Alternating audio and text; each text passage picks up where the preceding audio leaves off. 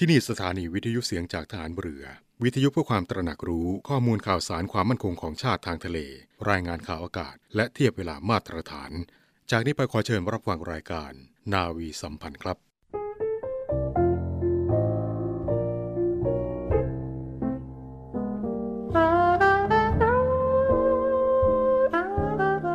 การจะพัฒนาทุกสิ่งทุกอย่างให้เจริญนั้น จะต้องสร้างและเสริม ขึ้นจากพื้นฐานเดิมที่มีอยู่ก่อนทั้งสิ้น ถ้าพื้นฐานไม่ดี หรือคลอนแคลนบกพร่องแล้ว ที่จะเพิ่มเติมเสริมต่อให้เจริญขึ้นไปอีกนั้น ยากนักที่จะทำได้ จึงควรจะเข้าใจให้แจ้งชัดว่า นอกจากจะมุ่งสร้างความเจริญแล้ว ยังต้องพยายามรักษาพื้นฐานให้มั่นคง ไม่บกพร่องพร้อมๆกันได้พระบรมราโชวาท พระบาทสมเด็จพระบรมชนากาธิเบศร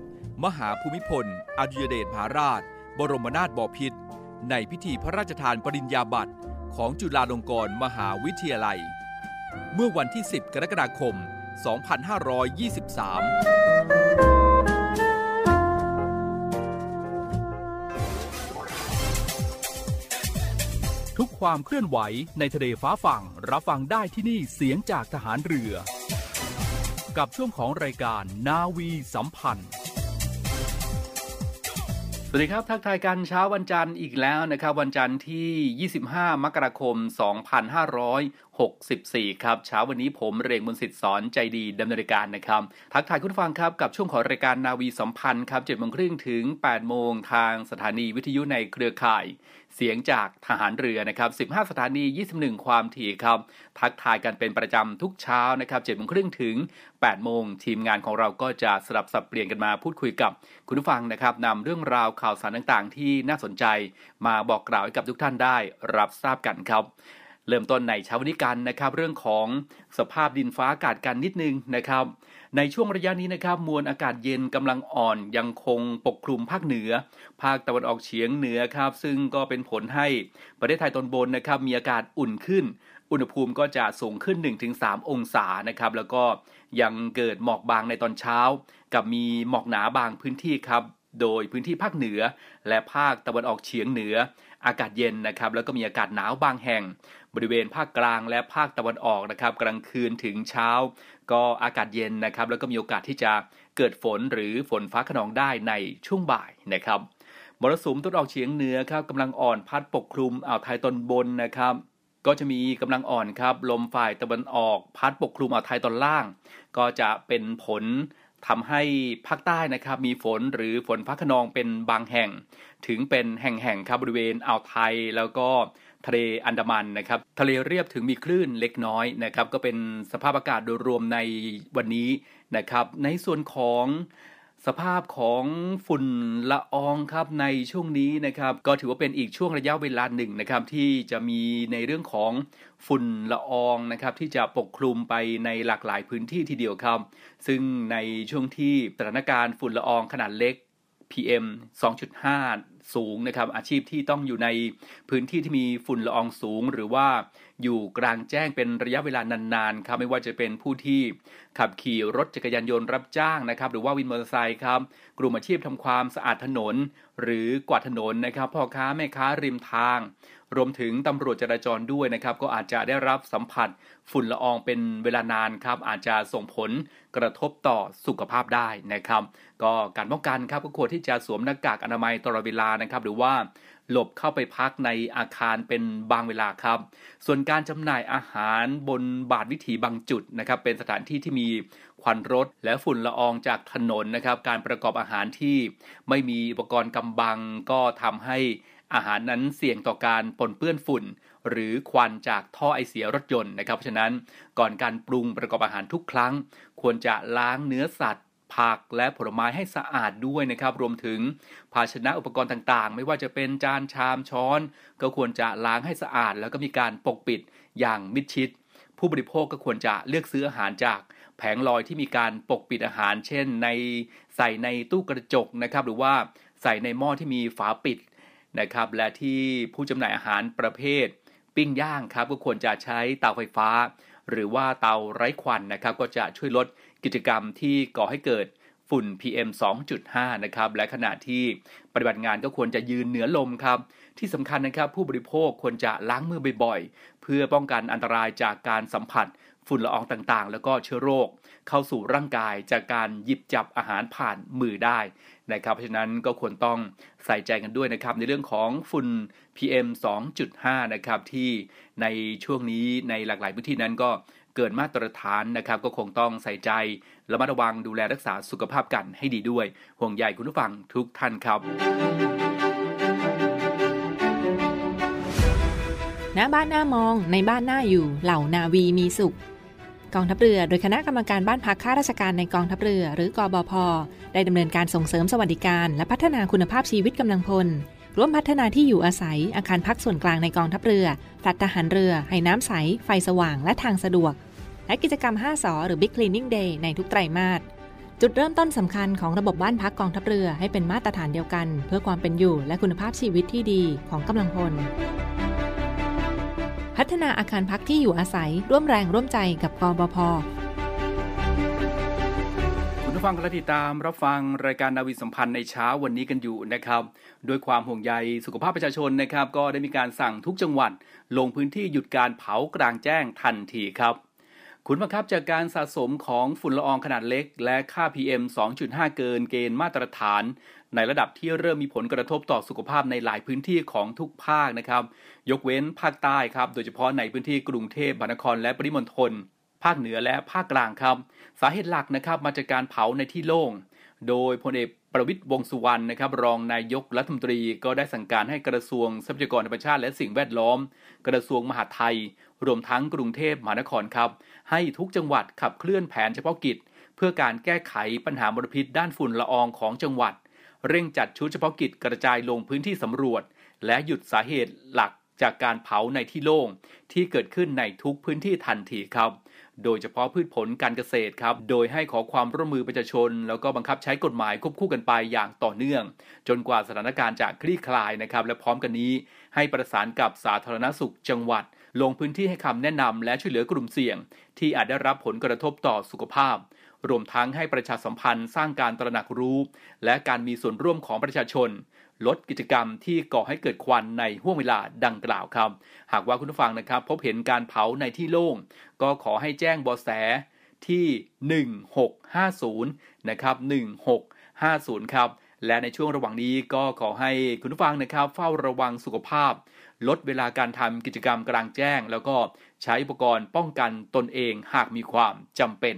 นะครับด้วยความห่วงใยสุขภาพของคุณผู้ฟังทุกท่านนะครับ ก็นำมาบอกกล่าวกัน แล้วก็ขอความร่วมมือกันด้วยครับ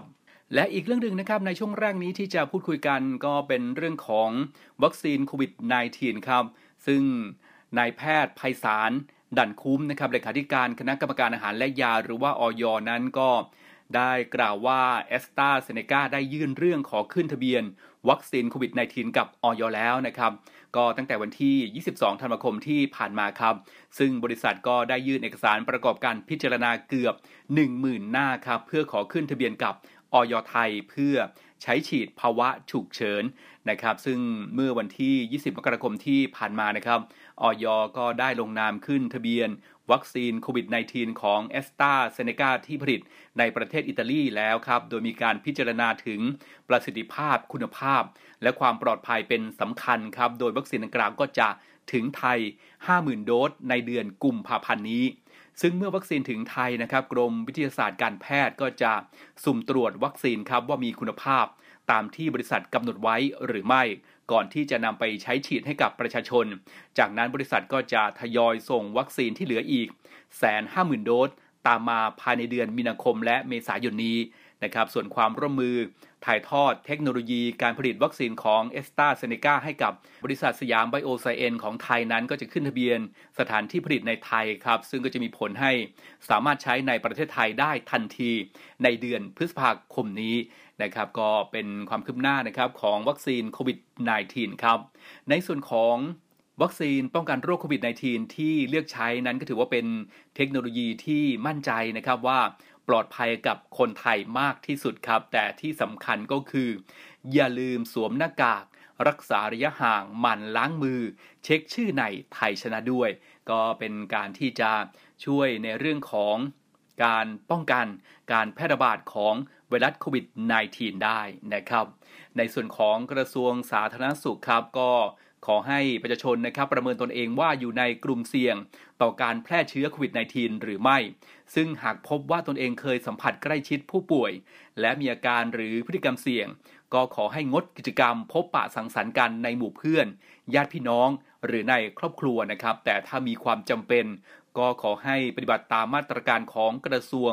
สาธารณสุขอย่างเคร่งครัดนะครับ ก็ง่าย ๆนะครับ การเลือกทานอาหารปรุงสุก ใช้ช้อนกลางส่วนตัวเพื่อลดการสัมผัสร่วมกัน เว้นระยะห่างระหว่างบุคคลนะครับ สวมหน้ากากผ้าหรือว่าหน้ากากอนามัย ลดการตะโกนเสียงดังนะครับ แล้วก็หมั่นล้างมือด้วยสบู่และน้ำหรือเจลแอลกอฮอล์บ่อยๆ ก่อนแล้วก็หลังการสัมผัสสิ่งของที่ใช้ร่วมกันนะครับ และเมื่อกลับถึงบ้านครับก็ควรจะเปลี่ยนเสื้อผ้าและอาบน้ำทันทีนะครับ ก็เป็นข้อมูลที่มาจากกรมอนามัยกระทรวงสาธารณสุข นะครับนำมาบอกกล่าวให้กับผู้ฟังได้ รับทราบกันนะครับก็เป็นการย้ำเตือนกันและกันบางท่านอาจจะหลงลืมไปนะครับก็คงต้องติดตามเรื่องราวสถานการณ์การแพร่ระบาดของไวรัสโควิด -19 กันอย่างต่อเนื่องนะครับว่า ในพื้นที่ไหนที่เป็นพื้นที่เสี่ยงกันบ้าง ซึ่งในบางพื้นที่เสี่ยงนะครับ จังหวัดที่เป็นพื้นที่สีแดง ก็อาจจะมีการปรับเป็นพื้นที่สีส้มนะครับ อย่างเช่นที่จังหวัดชนบุรีครับก็คงต้องติดตามกันต่อไปนะครับ ซึ่งที่ผ่านมานั้นที่ชนบุรีนั้นก็ถือว่าเป็นการแพร่ระบาดที่ 3 วันนะครับ ผู้ติดเชื้อเป็นศูนย์ก็คงต้องรอความคืบหน้ากันต่อไปนะครับ เอาละครับในช่วงนี้เราพักกันสักครู่นะครับแล้วช่วงหน้าครับ ติดตามอีกหนึ่งเรื่องราวที่ฝากกันเป็นประจำนะครับ กับคุณอาร์มพิรวัตรสุดที่บุญครับ ในช่วง Navy Update ครับ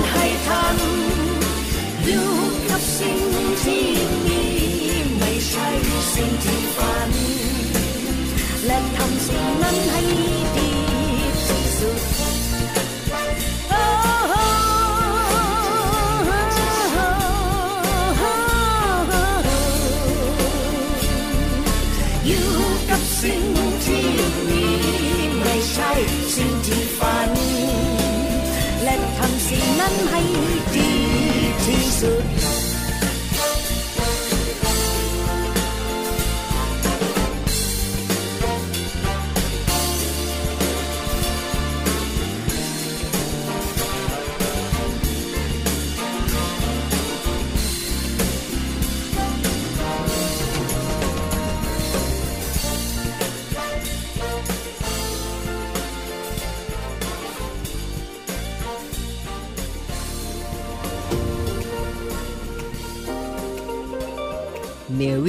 เดตกับพีรวัตรสุทธิบุญสวัสดีครับ คุณผู้ฟังครับ อยู่กับผมพีรวัตรสุทธิบุญครับ วันนี้ก็ตามในประเด็นเรื่องของสหรัฐอเมริกาครับ ที่เมื่อไม่ช่วงกี่วันที่ผ่านมาที่ได้มีการประท้วงแล้วก็มีการบุกเข้าทำเนียบขาว โดยโซเชียลมีเดียนี่ก็ถือว่าเป็นอีกหนึ่งแรงผลักดันที่ทำให้ผู้สนับสนุนประธานาธิบดีโดนัลด์ทรัมป์ได้บุกเข้าอาคารรัฐสภา ก็ถือว่าเป็นเหตุโจมตีที่รุนแรงที่สุดในอาคารรัฐสภาสหรัฐที่เคยเผชิญมา นับตั้งแต่กองทัพอังกฤษได้จุดไฟเผาอาคารแห่งนี้ ในระหว่างปีสงครามในช่วง 1814 ครับ โดย Twitter ก็ได้มีการตัดสินใจระงับบัญชีของประธานาธิบดีโดนัลด์ทรัมป์เป็นการถาวรแล้ว หลังจากที่ Facebook ได้ระงับบัญชีของเขาอย่างไม่มีกำหนด ซึ่งก็มีคำถามเกิดขึ้นมากมายว่าโซเชียลมีเดียเนี่ยถือว่ามีบทบาทมากน้อยแค่ไหน ในการที่ชักนำให้ผู้สนับสนุนทรัมป์บุกเข้าไปยังอาคารรัฐสภาเป็นครั้งแรกในรอบกว่า 207 ปี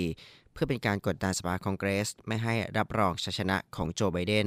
ว่าที่ประธานาธิบดีคนที่ 46 มาริอานาสปริงผู้เชี่ยวชาญในด้านของ BBC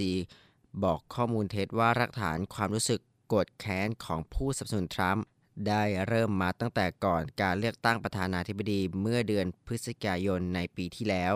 โดยประธานาธิบดีโดนัลด์ทรัมป์ได้มีการใช้ Twitter ของตัวเองในการชี้ และขยายความคิดว่าจะมีการโกงเลือกตั้งในครั้งนี้ และกระบวนการลงเสียงจะเต็มไปด้วยความช่อฉนโดยสปริงบอกว่าหลังจากการเลือกตั้ง เธอเริ่มเห็นกลุ่มใน Facebook เพิ่มมากขึ้นเรื่อยๆ ที่ใช้สำนวนอย่างเช่น หยุดการขโมยคะแนนเลือกตั้ง ซึ่งเป็นภาษาที่ทรัมป์มักจะใช้เอง ในส่วนนี้เอง Facebook ก็ได้มีการทำการลบกลุ่มเหล่านี้หลายกลุ่ม แต่ความเสียหายก็ได้เกิดขึ้นเหมือนกับที่ได้ลบเนื้อหาเกี่ยวกับทฤษฎีสมทบคิดคิวานอนที่สายเกินไป ขยายความคำว่าคิวานอนครับคิวานอนก็เป็นทฤษฎีสมทบคิดที่ปราศจากข้อมูลความเป็นจริง โดยมีหลักความเชื่อว่าประธานาธิบดีทรัมป์นั้นกำลังทำสงครามกับพวกใครเด็กที่บูชาซาตาน ซึ่งคนกลุ่มนี้ก็เป็นกลุ่มชนชั้นนำที่แฝงอยู่ในรัฐบาล ไม่ว่าจะเป็นธุรกิจและสื่อต่างๆ โดยผู้ที่เชื่อในคิวานอนก็คาดว่าการต่อสู้ครั้งนี้จะนำไปสู่การจับตัวคนผิดมาลงทัน โดยหนึ่งในบุคคลที่มีชื่อเสียงที่เป็นสาวกคิวานอนได้กล่าวว่าเป็นวายร้าย ในกระบวนการค้ากามเด็ก นั่นก็คือนางฮิลลี่คลิตัน อดีตผู้ท้าชิงตำแหน่งประธานาธิบดีโดนัลด์ทรัมป์ในการเลือกตั้งเมื่อปี 2016 ที่ผ่านมา ในด้านของนักวิจัยเล็กซี่ดรู นักวิจัยในด้านข้อมูลเท็จจาก King's College มหาวิทยาลัยลอนดอน ก็ได้บอกว่าหลายคนได้มีการพูดมาสักพักแล้วว่า นี่ถือว่าเป็นเรื่องที่เสี่ยงมาก โดยนักสร้างทฤษฎีสมคบคิดหลายคนได้หันเหไปใช้แพลตฟอร์ม ของคนที่มีแนวคิดขวาจัดอย่าง Parler เมื่อถูก Facebook และ Twitter ระงับบัญชีก็ตาม ซึ่งอย่างไรก็ดีดร.ดรูได้บอกว่าบริษัทโซเชียลมีเดียยักษ์ใหญ่ไม่มีข้อแก้ตัวที่จะไม่จัดการกับกลุ่มที่เผยแพร่ข้อมูลเท็จจริง ที่ทำให้เกิดอันตรายเร็วกว่านี้โดยในบรรดาบริษัทโซเชียลมีเดียใหญ่ๆเธอก็ได้มีการวิพากษ์วิจารณ์ Facebook มากที่สุด เพราะว่า Facebook นั้นถือว่าเป็นการใช้ระบบอัลกอริทึมในการชี้ชวนให้ผู้คนมาร่วมกลุ่มดังกล่าว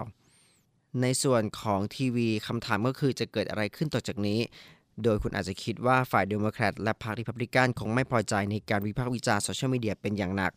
และคงมีกฎและมาตรการจัดการที่แน่นหนามากขึ้น เมื่อโจไบเดนเข้าเป็นประธานาธิบดีคนใหม่ แต่ก็ไม่มีใครรู้เลยว่าจะสามารถเกิดอะไรขึ้น ส่วนในด้านของทีวีอย่างกลุ่ม Fox News และก็รายการวิทยุต่างๆ และช่องโทรทัศน์ใหม่ๆ อย่าง OANN และ Newsmax ก็ได้ให้ข้อมูลข่าวสารผู้ชม โดยเน้นเสริมความคิดแบบทรัมป์มานานแล้ว โดยจากข้อมูลวิจัยของศูนย์เบิร์กแมนไคลน์ของมหาวิทยาลัยฮาร์วาร์ดข้อมูลเท็จในเรื่องของการโกงเลือกตั้งก็มีเพิ่มขึ้นในโซเชียลมีเดียเมื่อสื่อหลักๆ ไม่ว่าจะเป็น Fox News ได้รายงานคำพูดของประธานาธิบดีทรัมป์ในเรื่องนี้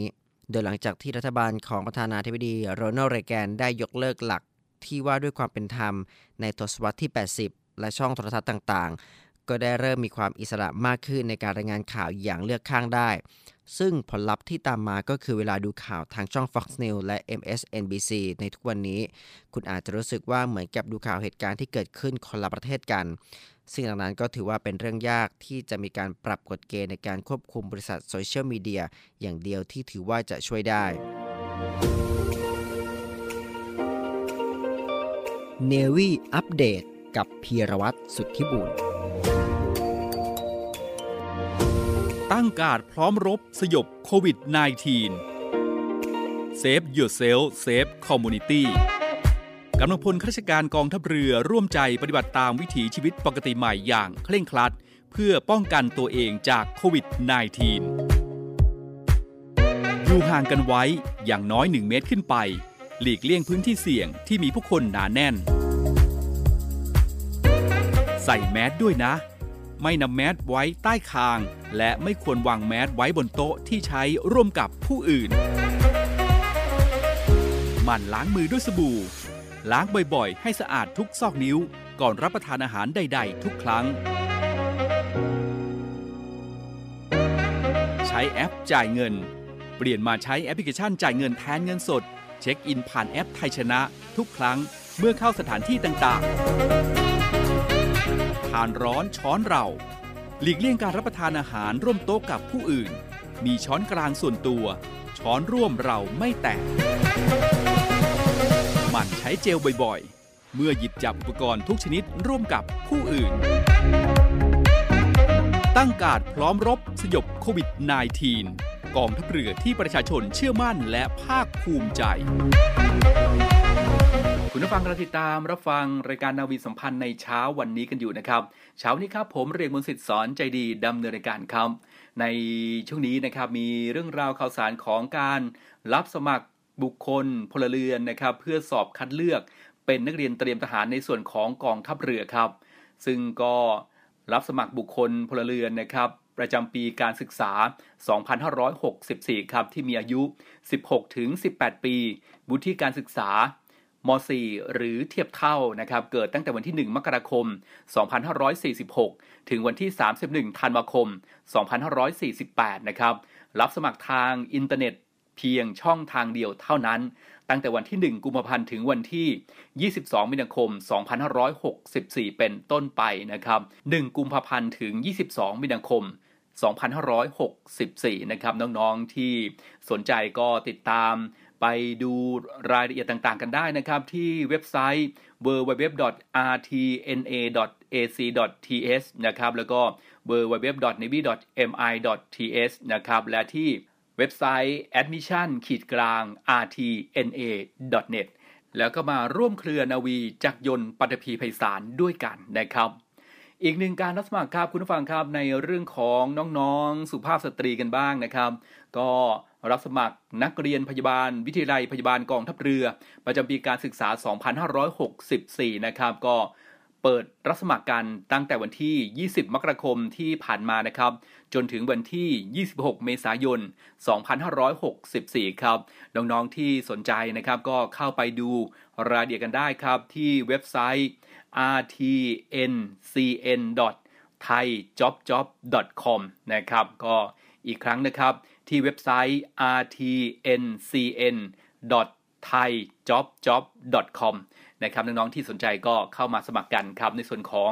นักเรียนพยาบาล วิทยาลัยพยาบาลกองทัพเรือ นะครับก็เป็น 2 สถาบันนะครับที่เปิดรับสมัครอยู่ในขณะนี้นะครับยังมีอีกหลากหลายสถาบันในส่วนของกองทัพเรือนะครับที่เปิดรับสมัครกันอยู่ ไม่ว่าจะเป็นในส่วนของนักเรียนดุริยางฐานเรือนะครับแล้วก็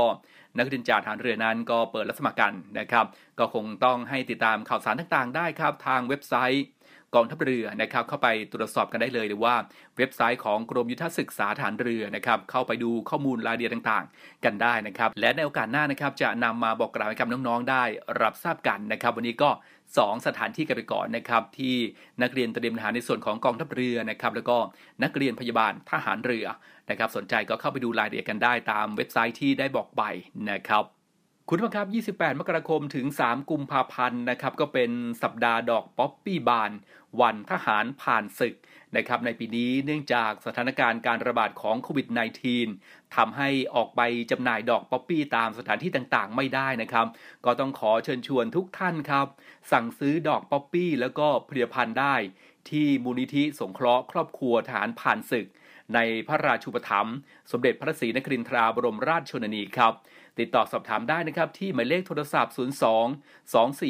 3303 นะครับ 02 245 3303 ครับ หรือที่ 092 750 2642 นะครับ 092 750 2642 ครับหรือที่ ID Line นะครับ Poppy Thailand ครับ ช่องทางการชำระเงินนะครับ ก็ธนาคารกสิกรไทย สาขาสนามเป้า ชื่อบัญชีมูลนิธิสงเคราะห์ ครอบครัวทหารผ่านศึกนะครับเลขที่บัญชีครับ 029 230 7128 นะครับ 029 230 7128 นะครับ หรือว่าถ้าเกิดว่าเจอ QR Code ของมูลนิธิสงเคราะห์ครอบครัวทหารผ่านศึกที่ไหนก็สามารถที่จะสแกนได้เลยนะครับ ก็ฝากประชาสัมพันธ์กันด้วยครับ สัปดาห์ดอกป๊อปปี้บาน วันทหารผ่านศึก 28 มกราคมถึง 3 กุมภาพันธ์ศกนี้ครับ อีกข่าวหนึ่งครับ ศูนย์รับบริจาคโลหิตโรงพยาบาล สมเด็จพระปิ่นเกล้ากรมแพทย์ทหารเรือนะครับ ก็เปิดรับบริจาคโลหิต เนื่องจากสถานการณ์การระบาดระลอกใหม่ของโรคติดเชื้อไวรัสโควิด -19 โดยสามารถบริจาคได้ที่ศูนย์รับบริจาคโลหิตชั้น 4 อาคารพิเคราะห์ และบำบัดโรค วันจันทร์ถึงวันศุกร์ครับในช่วง 8 นาฬิกาถึง 20 นาฬิกานะครับวันเสาร์อาทิตย์และวันหยุดนักขัตฤกษ์ครับก็ในช่วง 8 นาฬิกาถึง 15 นาฬิกา 30 นาทีนะครับก็ต้องขอเชิญชวนด้วย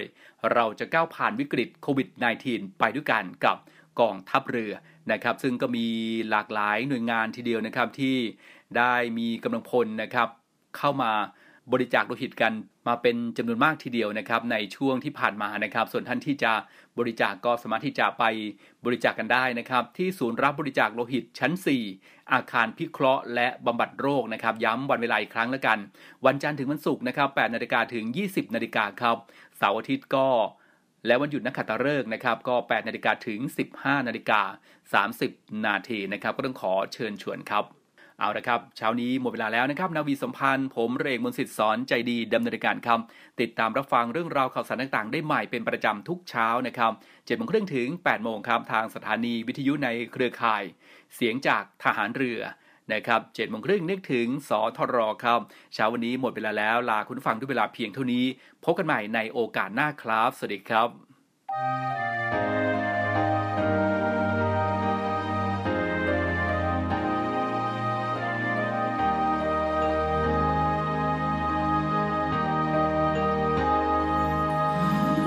เท้า พ่อเดินขึ้นเขาชัน งานที่พ่อทำเรื่อยมา มือพ่อขุดดินฝังพันต้นกล้า ไม้ก็งอกงามมันเนิ่นนานดิน นดานเรื่อยมา แปรสู่ไรนาร่มเย็น ฟ้าที่แดดรุมร้อนดังเคยเป็น มีฝนเย็นพรำช่ำใจพาคืนปลากลับสู่ภูผาพาคืนปลากลับสู่ทา ที่กว้างไกล ใต้ร่มเงา ต้นไม้แห่งแผ่นดิน ใต้ฟ้าครามสดใส เย็นใจชื่นตา ใต้ร่มเงา ที่พ่อได้สร้างมา ลูกจะจดจำไว้ด้วยศรัทธาและจะ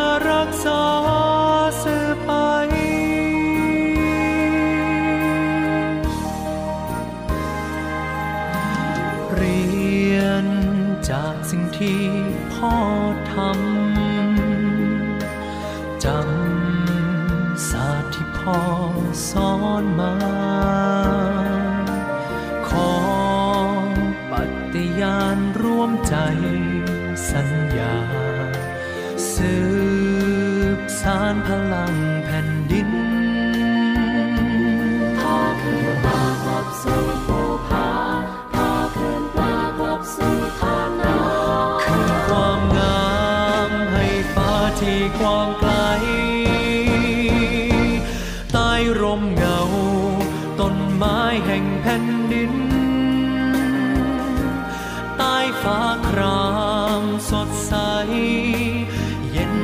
ชื่นตาใต้ร่มเงา ที่พ่อได้สร้างมา